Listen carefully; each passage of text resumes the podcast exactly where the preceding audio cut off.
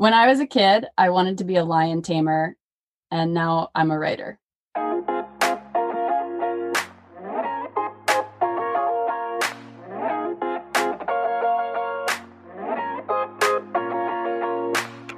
Hi, I'm Ben Hanani. Welcome to How Do You Do, a podcast featuring creative guests sharing the nuances of their process.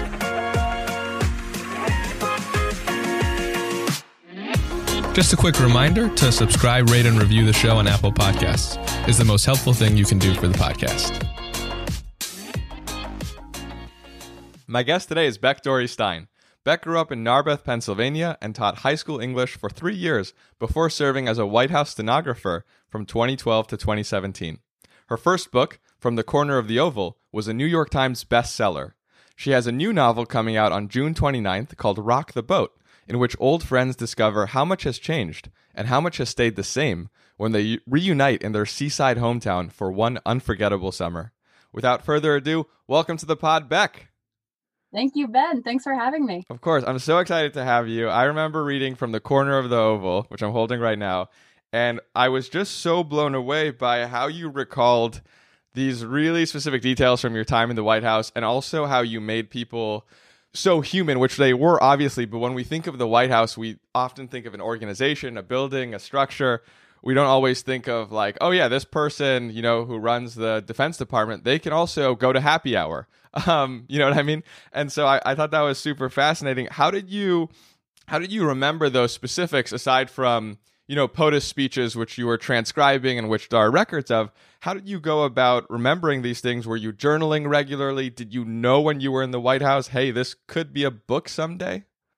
Yeah, so I was writing in real time. I actually have a pretty terrible memory, so there's no way I could write that book now. Uh, the whole time I was there, I was keeping notes. Before I even took the job, as you mentioned, I was a high school English teacher before. So I was really used to having a classroom and dialogue. And when I accepted this job off Craigslist, all of a sudden I was expected to not say a word ever. And that does not come naturally to me. So I was talking to my dad before, like after I had accepted the job before it started. And I remember walking through DC and just talking to him. And I was like, I don't know how I'm going to keep my mouth shut. and he was like, Well, what if you keep notes? You know, like you love writing, you've always loved writing. What if you just use this as an opportunity for writing exercises. Right. And obviously, when you work in the White House, especially not coming from a government background, it was so brand new to me. And I was a fan of President Obama. So every day there was something exciting to write about. And so it came naturally to take notes. And because everyone's on their, at the time, Blackberries, we finally got iPhones in like 2016. But that whole time, I just kept notes on my phone. And it wasn't strange because everyone was on their phone all the time. Right. Yeah, you just alluded to one of my favorite stories from the book, which is the fact that you got a job in the White House from a Craigslist posting. And it makes me think there was such a wealth of great stories. How do you decide what makes it in and what kind of has to be kept for your own personal archives? You write it all down and then you edit and then you have arguments with your editor. Yeah. So I know that you're a Kobe Bryant fan yep. and basketball fan as am I. Kobe went to my high school. Oh yeah, you went and, to Lower Merion. That's right. Yeah, and so Charles Barkley is another Philly basketball player, and I got to spend an entire Saturday morning with him in the White House, and it was a snow day. So typically, you know, I got to meet a lot of famous, accomplished people, but just sort of like in passing, you know, yeah. being shadow. And with Charles Barkley, I was actually able to like, I was the only one there. He didn't come with any staff and because it was a snow day and the whole White House was shut down, we only had that one interview because he was only in town for 24 hours. Yeah. I was his staffer, which never got to happen. and then he's like making fun of me for four hours. I go home, I write this epic account of what happened between us. He's making fun of my brother. He's making fun of my height. At one point, he insinuates that my mom was sleeping with the milkman because oh, my brother's a and I'm not. It was just a really exciting day. And I write it all down. I have it as something that I definitely want to include in the book. And my editor was like, this doesn't, this has nothing to do with the narrative arc of the story. Like, I know that it was really exciting for you, but this yeah. is a personal treasure. This isn't for everyone. So a lot of it does, you know, the best and hardest part of that book is that I did write it in real time. And so looking back, I'm like, oh, there are some cringy moments. And then there are some things I'm like, I'm so glad that got in there because there's no way I would remember that now. Right. And to your point about the narrative arc and what fits in, if I were shadowing you when you were writing that book, would I see a bunch of note cards everywhere? Would I see like a beautiful mind set up in your room? What what did it look like in terms of you know plotting out that arc? I wish that I was organized enough for note cards. I would hear about these note cards. I've asked everyone about the note cards. I no, there's no way. I just have a gazillion documents open on my computer. Half of them aren't saved. Half of them are named the same thing. It is truly a disaster at every point in the process. Yeah. And then sometimes there will be one piece of like one legal pad where I've tried to outline it, but a lot of it is like almost poking things into place. Kind of yeah, it's a wild beast. It's funny. I was thinking about when I was really little and I wanted to be a wild uh, a lion tamer, and I'm like, I kind of am because it's still this sort of like taming the beast of Yeah. A manuscript is no joke. Yeah. And I like how you alluded to using a legal pad, even if it's just for outlining. That that strikes me as a very Obama thing because I knew that he likes to write out his speeches when he can by hand on legal pad. I mean, You know why that is? why is that? I, I don't know. I, I forgot. Yeah. Yeah, I can't speak to President Obama besides Yeah. that he was a lawyer, so that Yeah. probably is organic for him. But for me, it's because you can flip back without having to turn the page, so you can Oh. see what's written, but you're just looking up. So it's that little tiny adjustment that makes a big difference. As opposed to like a regular notebook where you're Yeah, Oh, that makes so much sense. I'm kind of Yeah. astounded that it took me this long to come to this revelation that you have just educated me on, but I'm grateful we're here now. That's amazing. So, you know, it sounds like with a lot of writers I speak with, it actually is that messy process. It's not, I come from the TV writing world where we do use note cards most often, but it sounds like with a lot of writers, that is the process. It's, you know, the quirky little things. It's a combination of a legal pad and other stuff but ultimately you figure out a way to tame the beast, which is exciting. And we're glad you did. On behalf of all readers, we're glad you did so well from the corner of the oval. It was just it was just such a treat. And I mean, did you notice anything from going from writing nonfiction to your first fiction book where you're like, whoa, that it was so different from writing from the corner of the oval? yeah, there were uh, they're different animals, really. Yeah. I mean, the first one I had in my head for five years, and I'm keeping notes, and Yeah. I'm getting all of this positive feedback from the few people that I'm sharing anything with. But also, I work in the White House. I'm totally uh, isolated from any sort of literary world. The Yeah. idea of having a literary agent isn't even in my periphery. I have no idea how any of that works. Yeah. And it was just sort of like my pipe dream. Who knows if it's going to happen? The second book, because From the Corner of the Oval was a two book deal, I knew I got to write a second book. So Yeah. the whole time, and I already had an idea for what the second book would be. So it was more in my head, but also so much more of like a guarantee. That right there is such a the difference of like a wild pipe dream versus like, oh, I get to do this. So how do Yeah. I do this as best as I can? And then as far as fiction goes, it was so fun because for writing a memoir when I had no plans on dying anytime soon, it was Yeah. like everyone's going to hate me. I'm going to burn a lot of bridges, but also this is my story and this is Yeah. an honest account. And I feel like it'll behoove a ton of people. And also, if someone got a job on Craigslist who got to work in the White House and fly on Air Force One, they better write a book about it. Because, Yeah. like, how dare they be that lucky? so I did feel like all of that was my responsibility. That being said, I was in my 20s. I had a like dumpster fire of a personal life and all of that made me really vulnerable when the book came out to you know mothers at book events being like you really should have learned your lesson the first three times that guy burned you yeah. and that's not fun to hear especially because it's like well that was also two years ago so for fiction it was so fun because i got to make characters who range in likability but it's not me. So i'm like Yeah. oh you don't like her? Yeah neither do i. You have to grow to like her. That's the whole point. There's you know a character arc there. And so i'm excited for this new book to come out rock the boat because i care so deeply about these characters but also i have no problem criticizing them because yeah. i'm not the protagonist this time. Like Right. Kate is a fun creation from my imagination and not, you know, myself from three years ago. Yeah, it sounds like not basing it on real people opens you up in a lot of exciting ways that perhaps when you are basing it off real people and real events, you're bound by certain limitations. It makes me think like especially because you were writing about people in the White House, did you have to show it to like the Defense Department or the State Department or any kind of clearance before you could release from the corner of the oval, which is something I you definitely wouldn't need to worry about with a novel. I'm so glad you asked, Ben, because when you talked about people in the White House, you know, being real people who go to happy hour, yeah. I actually met the president's White House counsel at a happy hour oh, that I was not invited to a friend of a friend was like, "Oh, a bunch of the lawyers are going to this bar," and I was like, "Well, I don't. I'm not a lawyer." And they're like, "Yeah, but you live up the block. Just come." Yeah. And so I met this extremely high-powered, super cool woman, a lawyer for the president of the United States. And I'm talking to her at this happy hour, and she goes, "Can you please just tell me what it's like on Air Force One?"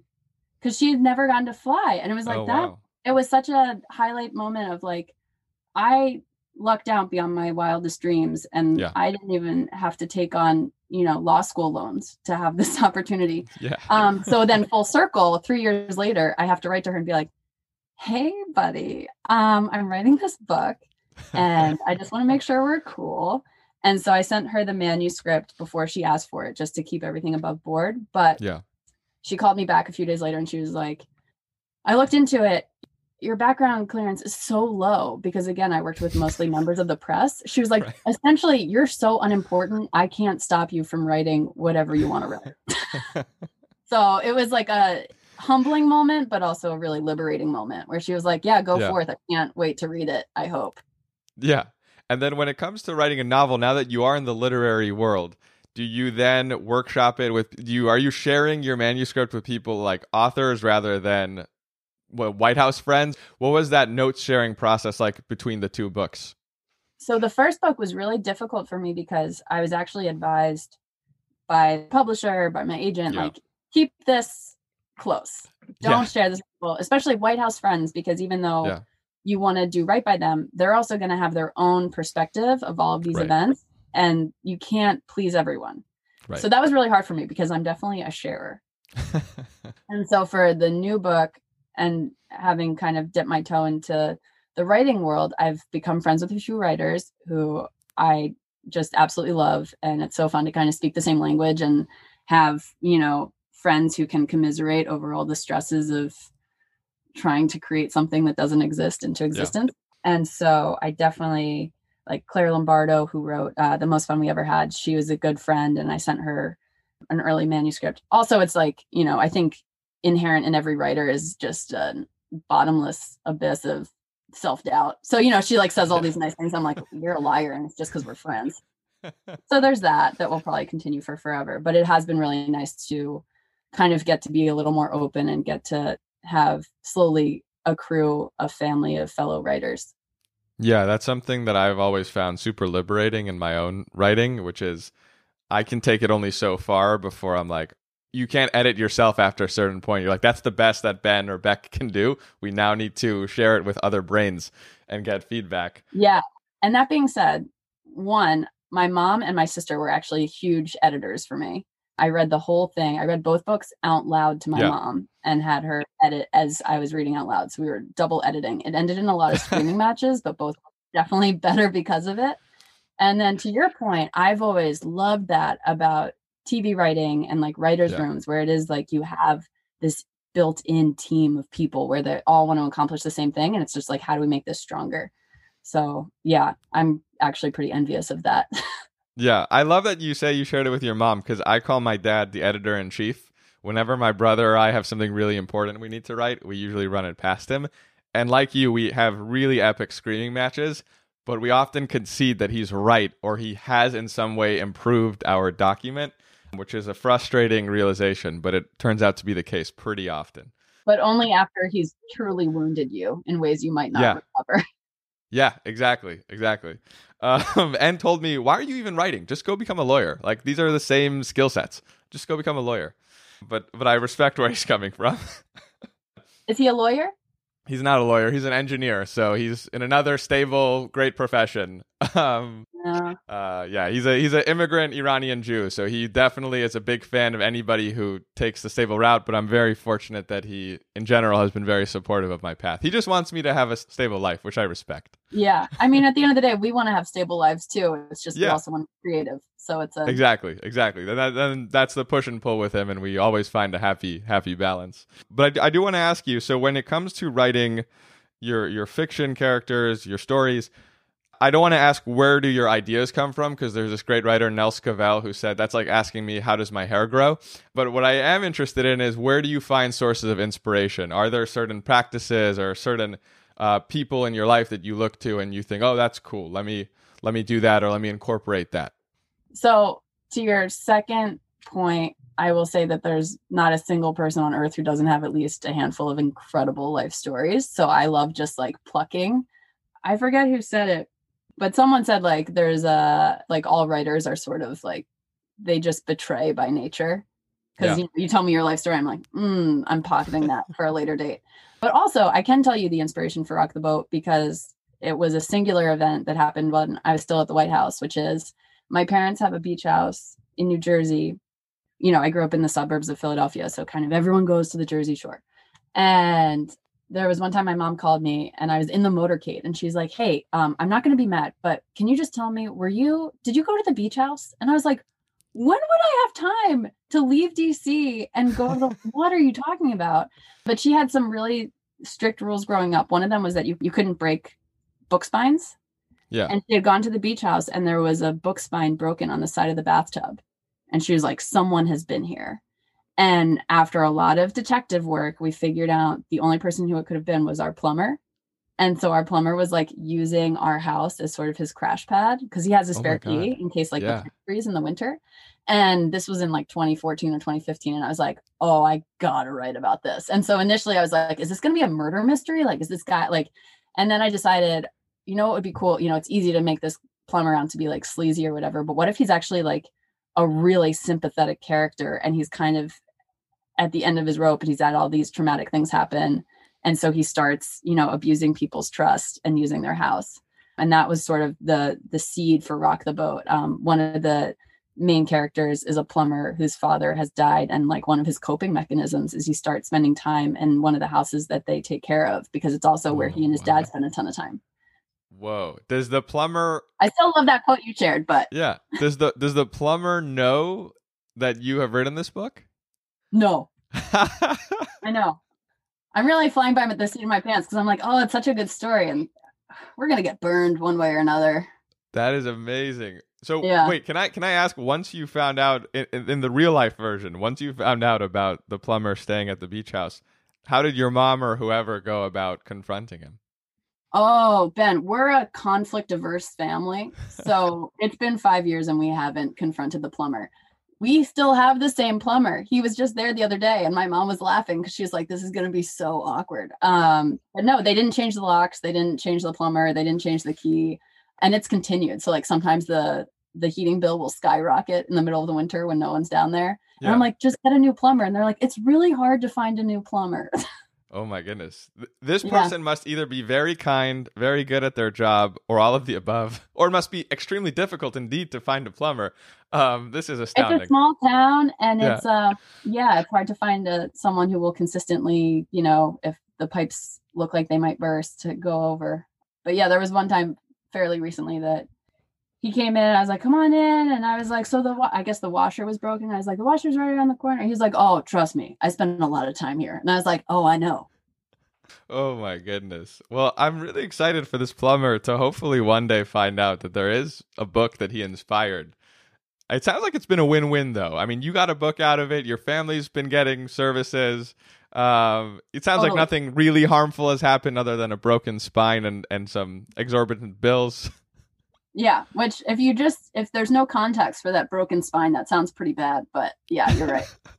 Amazing. Well, I'm really excited to check it out. It comes out on June 29th. I'm going to pre-order it. For people who aren't familiar with the whole pre-order process, that's how books, for mine, has, as I understand, make its jump to a bestseller, debut on a bestseller. It's because of the pre-order. So just just do yourself a favor. Go to Amazon or your local bookstore and pre-order this thing. You won't regret it. Um, and if you haven't already checked out From the Corner of the Oval, definitely do that in the meantime.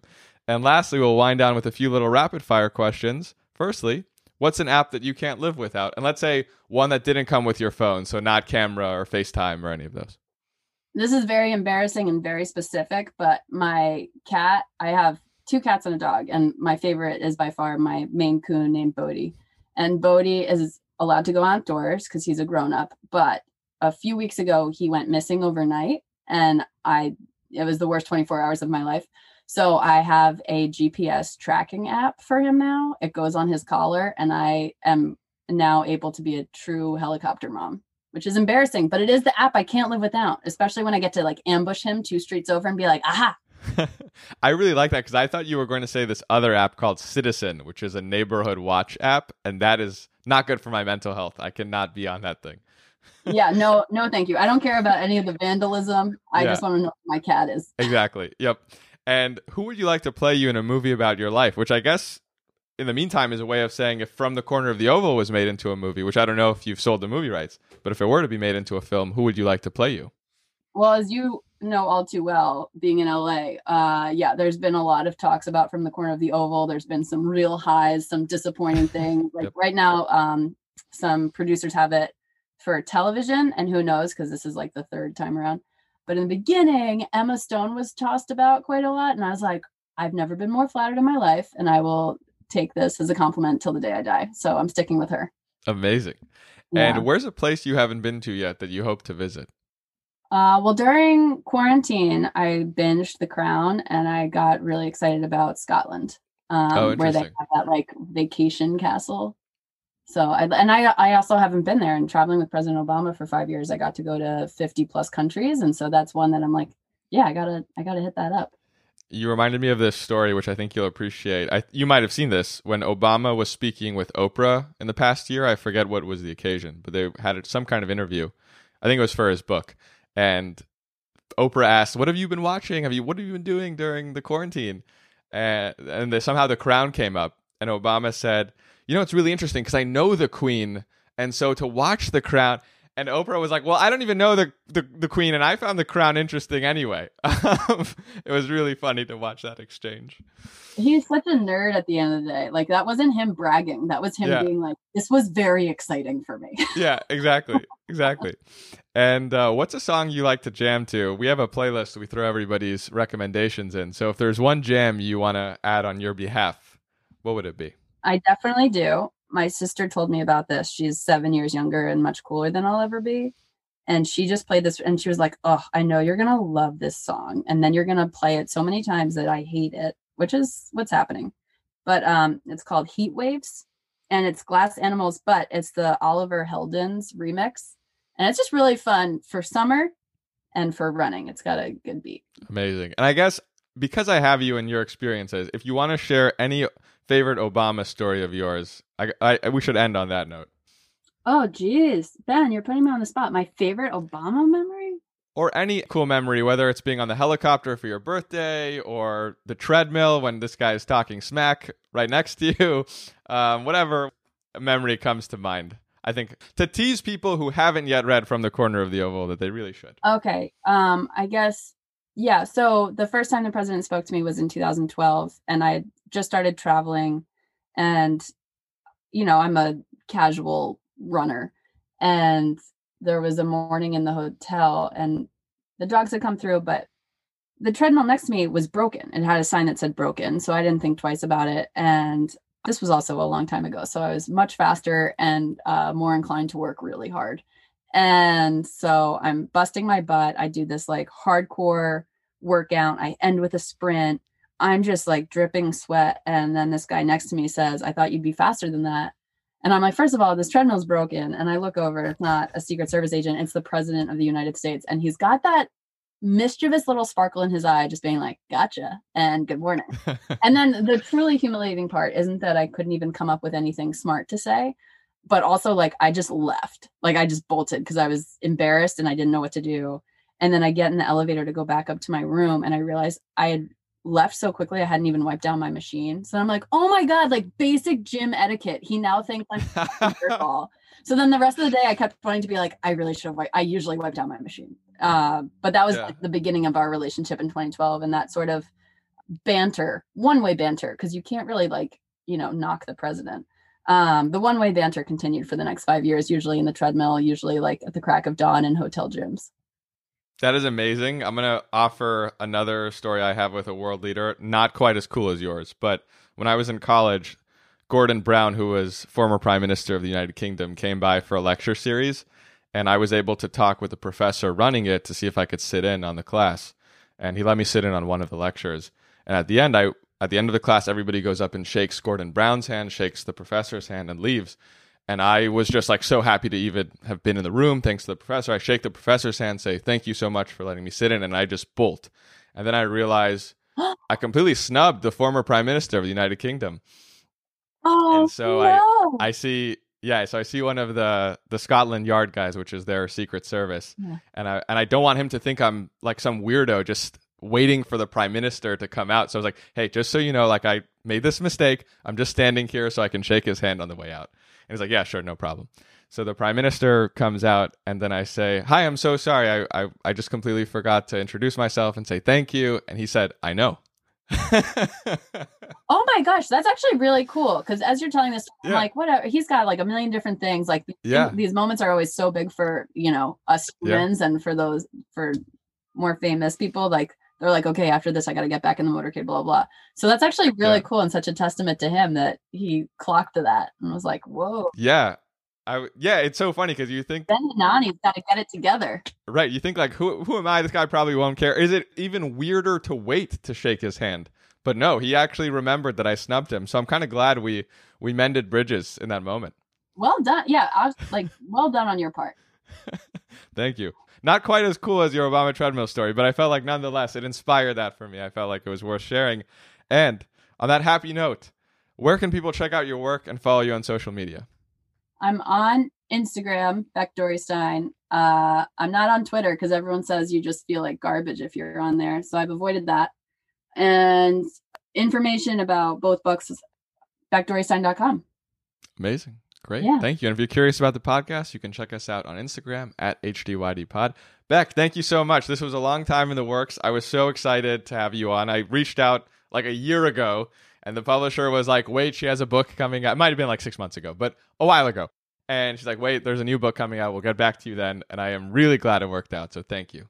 I am too. Thanks so much for having me, Ben. I hope you found value in today's conversation. If you still haven't left your review for How Do You Do Podcast, I'm going to walk you through the process right now, and it only takes 10 seconds. First, look at your phone screen and click where it says How Do You Do Podcast, which is in purple. And if you're not seeing this, then you're probably listening to this on a different app. So I want you to click on where it says Listen on Apple Podcasts, and then you'll see the purple link. Click that. Then you'll just scroll past all the previous episodes to where it says ratings and reviews, and all you need to do is tap the star on the far right, and you've left a five star rating. I thank you in advance for taking the 10 seconds to do that, and I really truly appreciate you listening to this episode. Thanks for sharing it with your friends and followers, and I'll see you back here next week.